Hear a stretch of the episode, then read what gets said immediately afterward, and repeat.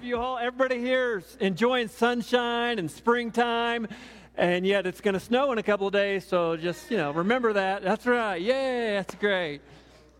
Hey, two weeks ago, and and many times before that, you know this if you've been here very long. Uh, I made fun of the state of Oklahoma. Uh, I enjoy doing that once in a while because I have a lot of friends and family from Oklahoma, and I like to just give them some grief sometimes. But the truth is, when I think of Oklahoma, I actually smile because I do have many fond memories of my years living there. And again, many uh, friends and even family. My sister and her, her family live there. And so I, I, love Oklahoma, even though I know that those living there are still in bondage and slavery and exile and all that. But no, seriously, um, some of my friends that live there live in Edmond. If you know where that's at, it's just north of Oklahoma City. And an interesting but sad fact about Edmond is that it now has a hole in its city seal. There used to be a cross in that spot reflecting their religious heritage, but after losing a very financial, financially costly lawsuit to a group of people that were very much enemies of the cross, opposed to Christian values, led by the ACLU, the cross was ordered to be removed.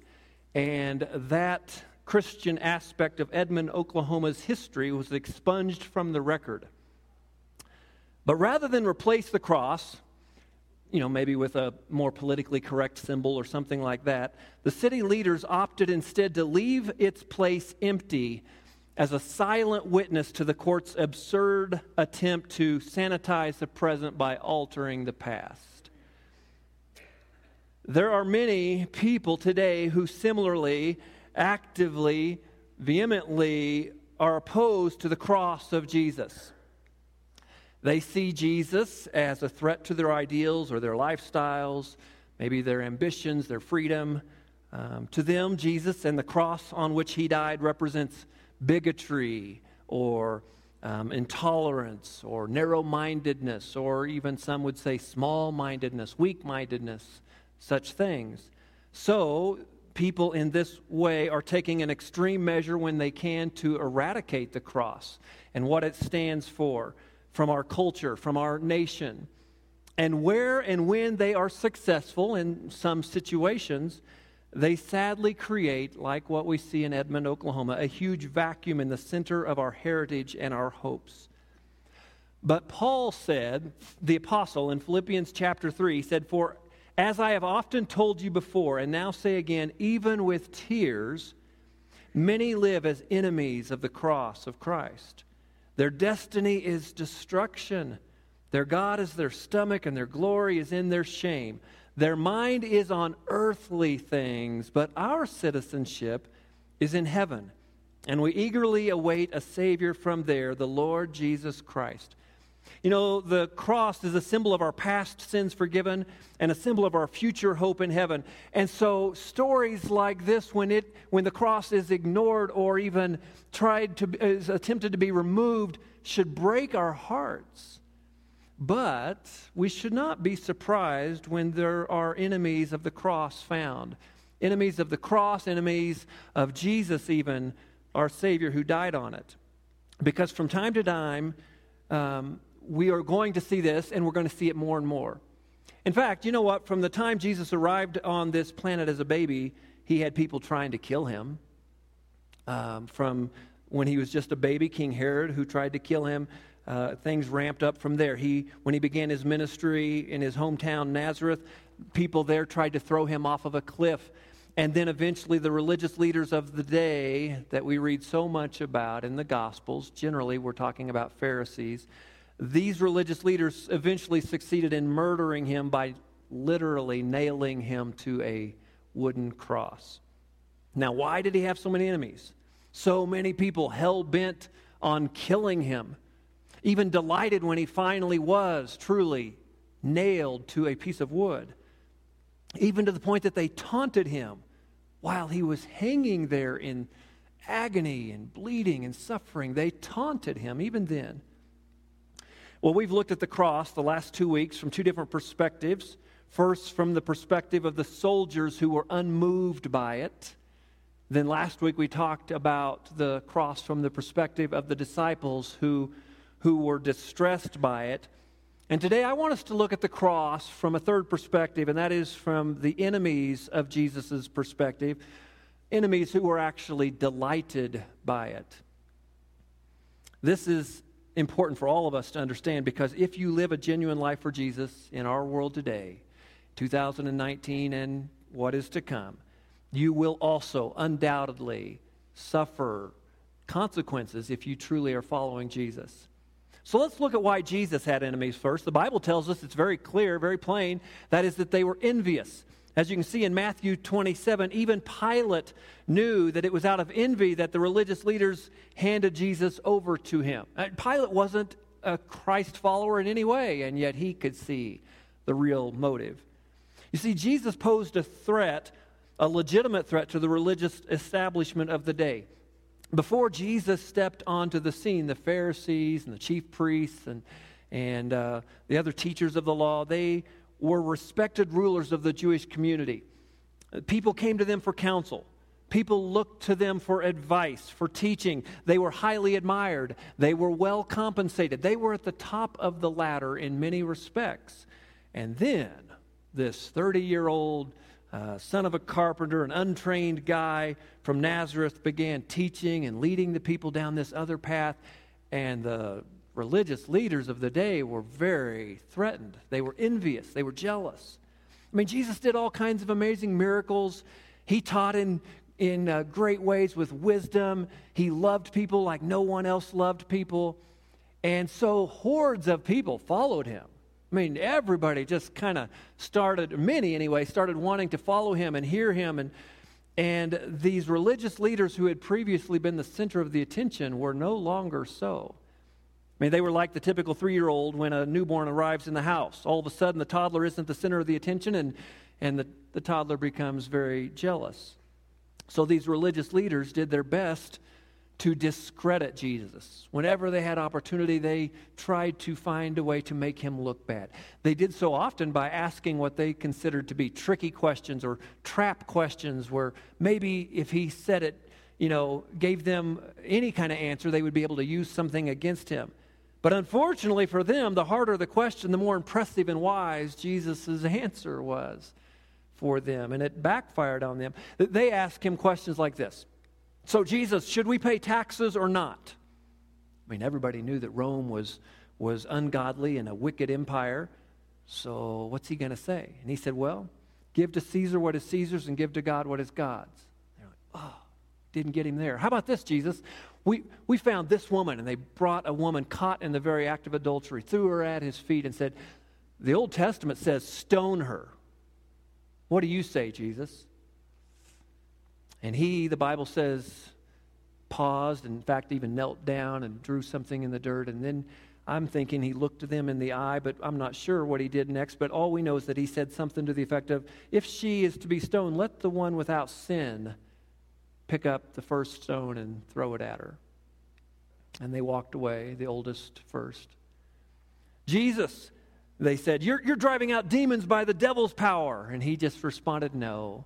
A house divided against itself cannot stand. And over and over, we see this kind of thing happening where they're trying to trap him with questions like this. In fact, after another one of these encounters, when he had responded to their criticism wisely, they had, they had critiqued him, criticized him for healing somebody on the Sabbath, and he had answered wisely. The Bible says this in Luke 13. When he said this, which was his good response to them, all his opponents were humiliated.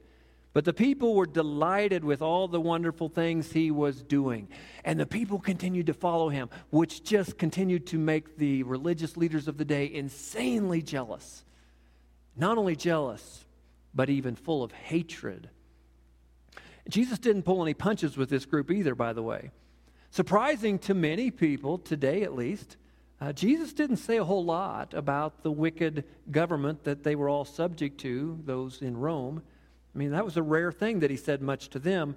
But to these religious leaders whose hearts and motives were dark and who threatened to lead the people astray as wolves in sheep's clothing, you know, as leaders of the church and supposedly representing God to these people, he was very direct and blunt and used strong language. Listen to this. He called them hypocrites, blind guides, whitewashed tombs, snakes, a brood of vipers, even sons of hell. Now, that's not exactly the way to make friends, right? Um, if you're trying to build a bridge with somebody, you probably find something different to call them. But as a result, of him just speaking the truth to them and telling them bluntly what they were, these religious leaders of the day, again, were not only envious, they were filled with hatred, and the Bible says numerous times they plotted and sought to find a way to kill him. And I want to tell you, if you're a true follower of Jesus today, there are going to be times that you will find, likewise, that you have enemies simply because you are connected to Jesus, simply because you are guilty by association if you are truly standing with Him. Now, let's be clear. I'm not talking about the times when people get upset with you because you've made a mistake. Maybe you owe somebody an apology. You've done something wrong. Uh, that's not what we're talking about. I'm also not talking about situations when you're simply misunderstood. We've all seen that happen. People get really upset, crosswise with one another over a true and honest, just misunderstanding. Not talking about that. I'm also not talking about a time when people get mad at you because you are, and I don't know how to put it really, other than maybe to just say when you are obnoxious for Jesus.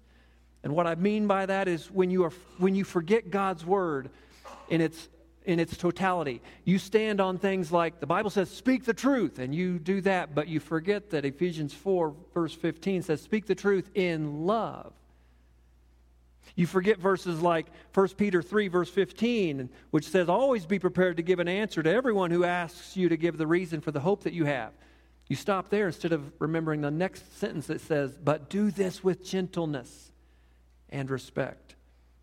So sometimes we have enemies because we are rude, simply rude in the name of Jesus, lacking tact and gentleness as God tells us to. Or we have enemies because we've wronged somebody. We actually are the ones who are who have messed up, who owe somebody an apology. Or sometimes it's as simple as just a misunderstanding. I'm not talking about those kinds of situations. I'm talking about, and make no mistake about this, there will be times, other circumstances, when you live a life that is honoring to God. You handle things the way you are supposed to handle them. You speak the way you're supposed to speak, and you will be persecuted for it, especially as our society continues down the path we are on. Jesus said this in John 15 If the world hates you, keep in mind that it hated me first. If you belonged to the world, the world then it would love you as its own. As it is, you do not belong to the world, but I have chosen you out of the world. That is why the world hates you. And this applies to all of us. C.S. Lewis, maybe my favorite theologian, um, talks about how Christians will always be seen as an enemy in any secular society, which our society, our country is rapidly becoming more and more that way, very secular. And the answer or the question is why would that be? And C.S. Lewis explains it to be that it's mostly because we maintain a dual loyalty, which others misunderstand as disloyalty. You see, I'm proud to be an American, and I would hope most all of you are as well. I would, maybe everybody in here. But my primary allegiance is to my Lord Jesus, who died on the cross for me and rose three days later and is coming back again someday. That's my primary loyalty. And you know what? For the most part, that kind of statement would sit well with people for many generations here in our country. You could say that and people, even who would say they are not Christians, or maybe at least not very religious, or they don't want to be Jesus freaks, or whatever they would say, would still respect that kind of statement, but not so much anymore. It is becoming rapidly becoming less and less politically correct or acceptable to call yourself a Christian, especially if you really truly stand for what Christ said and what his word says. Much of what Jesus said much of what he stands for, much of what he taught is very unpopular in our increasingly secular and godless society. And again, Jesus said, If the world hates you, keep in mind it hated me first. And let me just show you, I mean, because wow, did they ever hate him? We could, we could read a lot more than just this, but let me show you two passages that illustrate how much Jesus was hated. This first one is right after he was betrayed in the garden by a kiss from a friend. We talked about that story last week.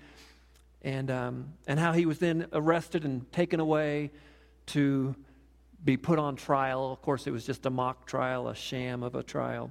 But in chapter 26 of Matthew, we read this Those who had arrested Jesus took him to Caiaphas, the high priest, where the teachers of the law and the elders had assembled.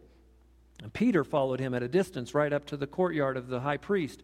He entered and sat down with the guards to see the outcome. Again, he was like the other disciples, distressed by and dismayed by the cross and didn't know what to do, and so they all fled. But Peter at least wanted to watch from a distance. Verse 59 says, The chief priests and the whole Sanhedrin, that is their legal system, their court, they were looking for false evidence against Jesus so they could put him to death. But they did not find any, though many false witnesses came forward. Surprise, surprise. All the false witnesses contradicted one another because there was nothing legitimate to say.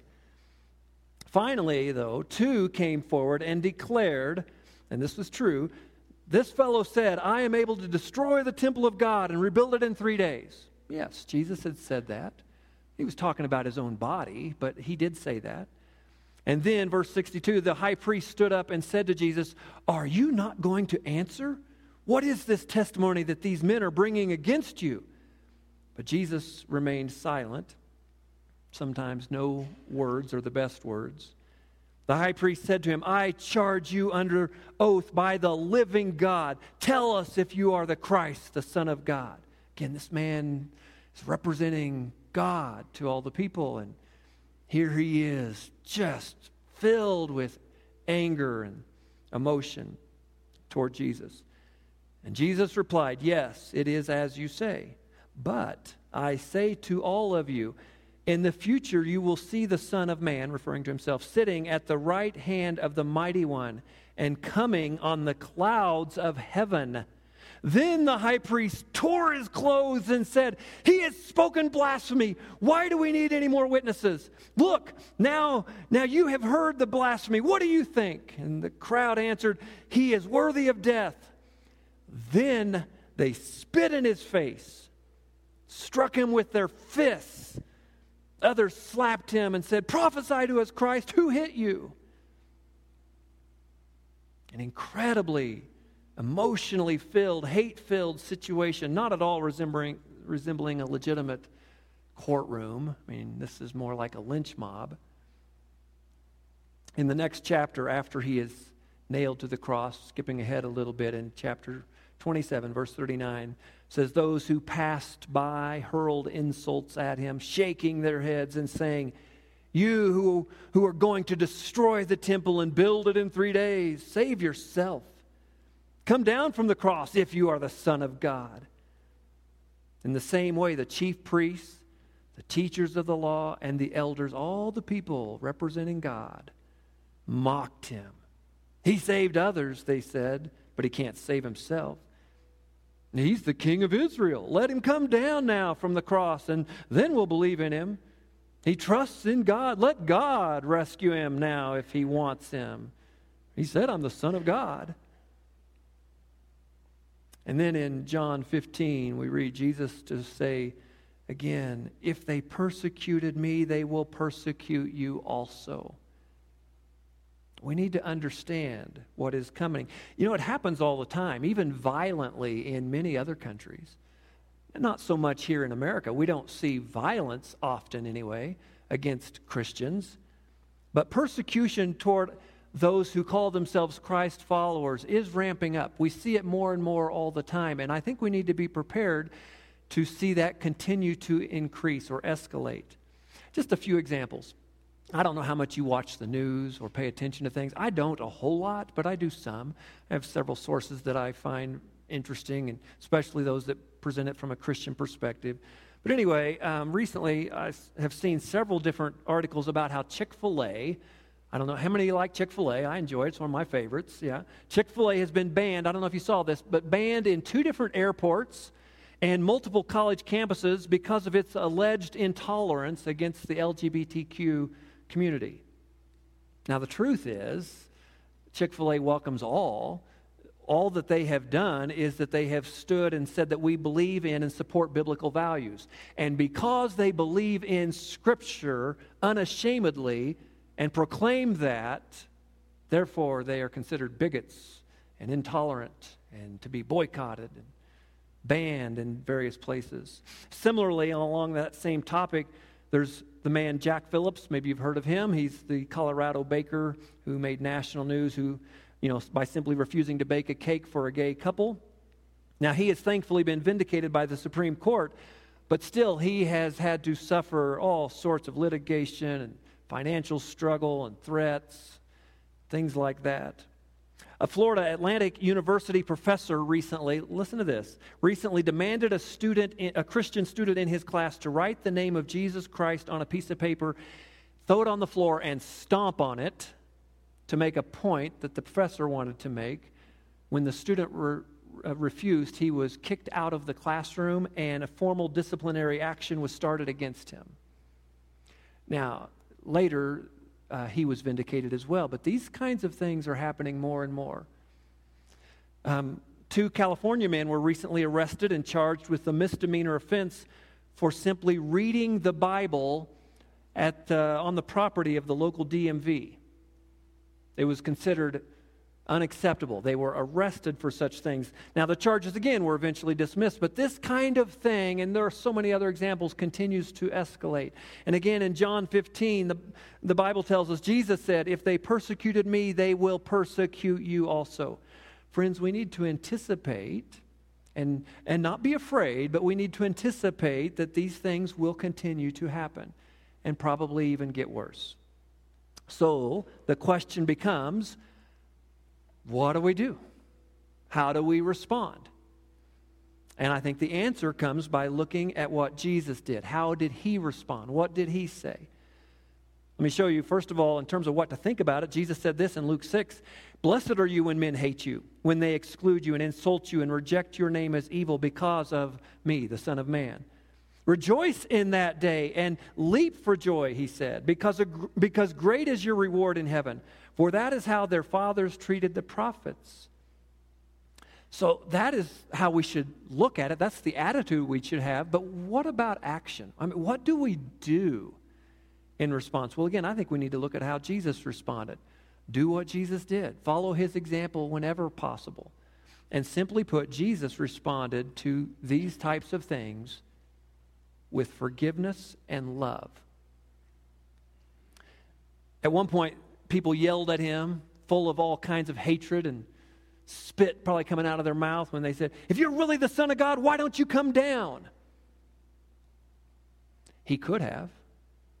In an instant, he could have snapped his fingers, he could have said the word, reversed that whole situation, caused all those enemies of his to be on the cross and him to be standing there, or, or just snapped his fingers and they could have all dropped over dead. Whatever he wanted, he could have done any such thing.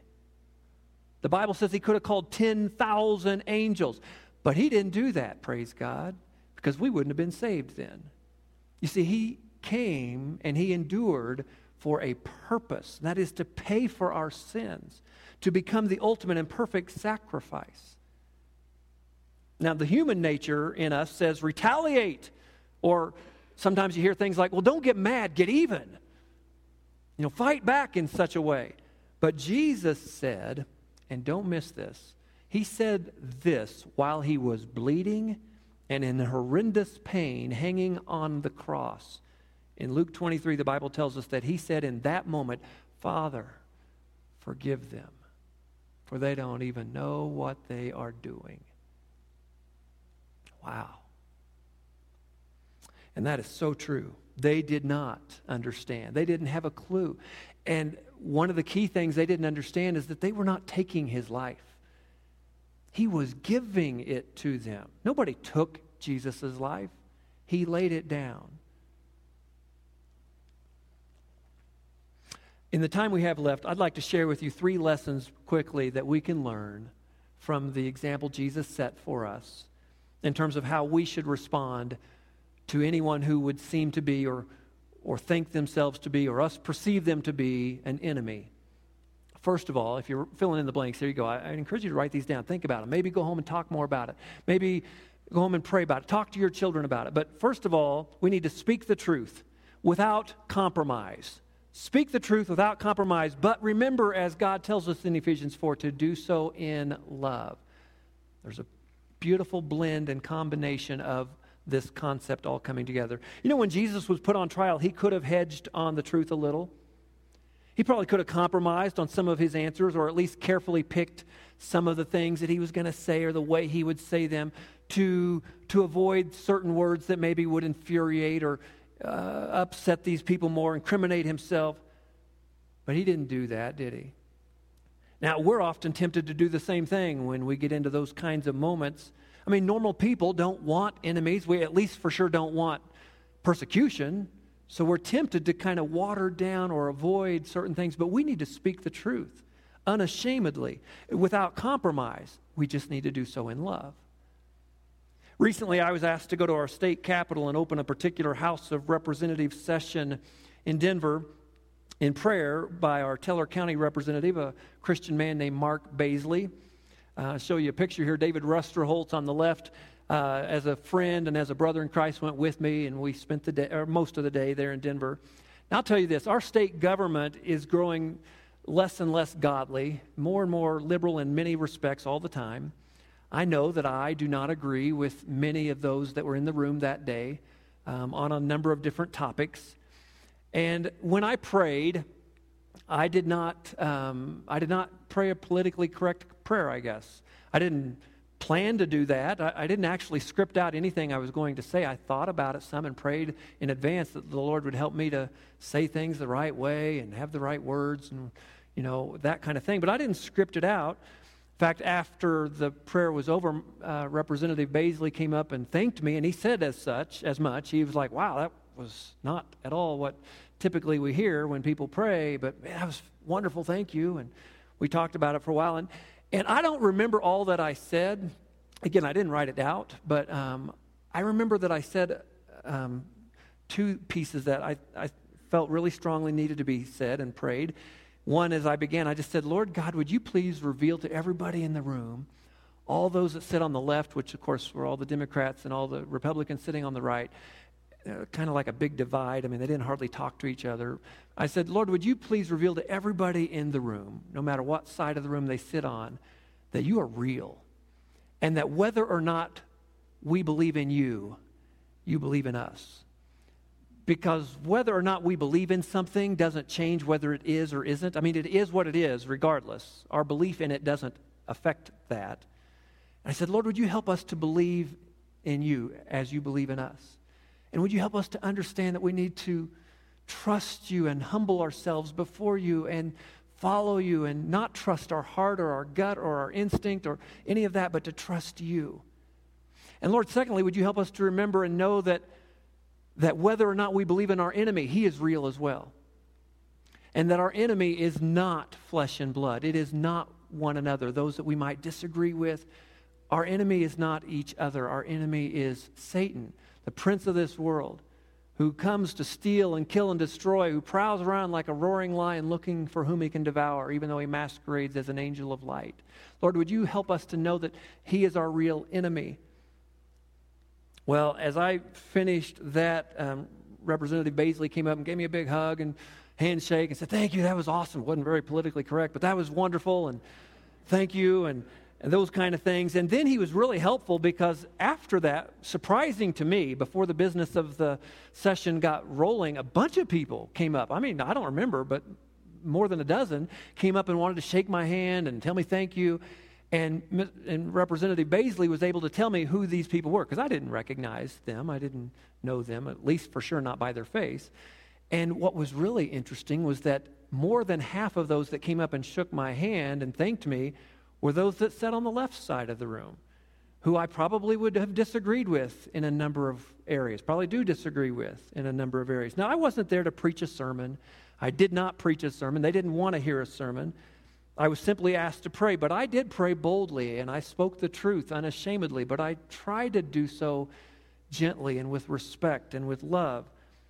Now, I know some of what I prayed still might have offended some. In fact, I'm quite sure it did because I saw some in the room that very clearly did not want to shake my hand. They were not happy with me. I could just, you know, they didn't say anything, but I could just very clearly see that. But there were others that might, could have been offended, but were not. And I think that's because I chose to not only speak truth, but do it in a loving way. And that is what I think Jesus wants us to do. That's what Jesus did.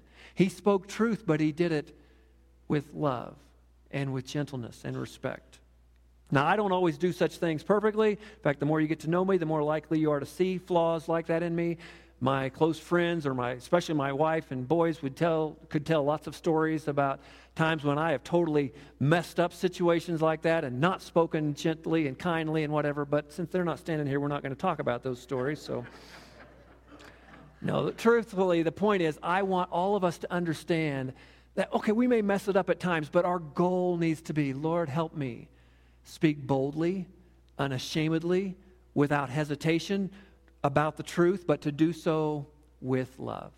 Secondly, we need to love our enemies. Love them, truly love them, and not retaliate.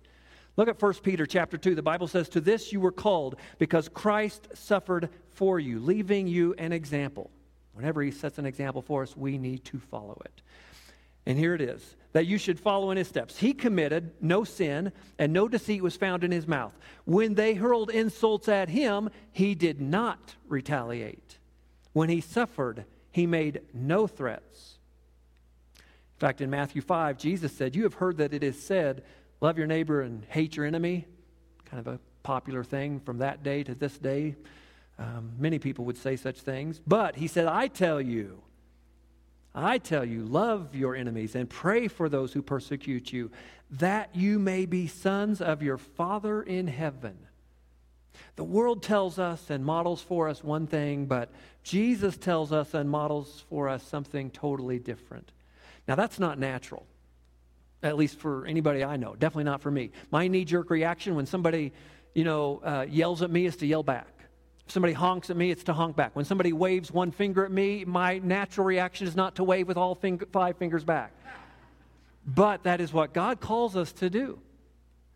That's exactly what He calls us to do. In fact, He tells us to love them and pray for them. It's pretty hard to be angry or to flip off somebody when you're praying for them. Jesus said, Love your enemies and pray for those who persecute you. Thirdly, we need to consider the source. Consider the source. Don't blame people. You know, Jesus was able to pray those famous and beautiful, just amazing words Father, forgive them. They don't know what they're even doing. He was able to do that or say that because he knew the real enemy was not that person, it was Satan they were just pawns in his hand. Ephesians chapter 6 tells us, For our struggle is not against flesh and blood, but against the rulers, against the authorities, against the powers of this dark world, and against the spiritual forces of evil in the heavenly realms. Friends, hear me. Listen to this. Our enemy is not the atheist, it is not the producer in Hollywood, it is not the pornographer, it is not even the child molester not even the homosexual activist or the ungodly politician or the ACLU or the radical terrorist. None of the above. Our enemy is the prince of darkness in this world. That's what the Bible tells us, and we need to consider the source when we consider our responses. The people who follow Satan's ways are just pawns in his hand that need to be loved by us even though we may strongly disagree with them, and even though we may need to, in some settings, stand up and speak up for truth and, and even debate in certain respects and things like that, we still need to treat them as Jesus treated and love as Jesus loved. Because, don't miss this, because Jesus died for each of the above just as much as he died for you or for me.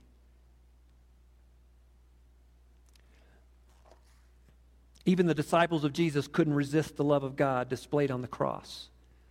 Because about two months later, after Jesus rose from the grave, Peter stood up in the streets of Jerusalem and preached a powerful sermon to a huge crowd of people, telling them that they had crucified the true Savior, the true Messiah, the Son of God. Here it is in verse 37 of Acts chapter 2. When the people heard this sermon, they were cut to the heart and said to Peter and the other, other apostles, Brothers, what shall we do? And Peter replied, Repent and be baptized, every one of you, in the name of Jesus Christ for the, for the forgiveness of your sins. And the Bible says over 3,000 came forward and responded and repented and turned to Jesus. But look at this, just a few chapters later. Chapter 6 of the book of Acts, verse 7 says So the word of God spread. Many things like this were happening. The number of disciples in Jerusalem increased rapidly, and a large number of, get this, a large number of priests, probably some of the same people who had screamed, Crucify him, orchestrating his death, a large number of them became obedient to the faith. That is what can happen when we speak the truth in love. When we love our enemies and pray for those who persecute us rather than flipping them off or responding with the same hatred that came our way. When we consider the source and remember that they are not the enemy. When Jesus said, Father, forgive them, for they don't know what they're even doing, we need to remember he wasn't just talking about the soldiers who nailed him to the cross or the, the religious leaders who, who orchestrated those events to get him to that point. He was talking about me and you as much as anybody else. Because the Bible says clearly, all have sinned and fallen short of the glory of God. And how we respond and how we treat those who've offended us, those who are enemies of ours, those who've sinned against us, is how we will be treated according to Scripture. Maybe there's a hole in the center of your soul, like the city center of Edmond, Oklahoma. May I tell you that if so, the only way to replace or to fill the void is with the love of Jesus displayed on the cross that he died on for you and me. I want to invite you as we close this morning. If you've never accepted Jesus as your Lord and Savior, why not today? Why not right here, right now, as we sing?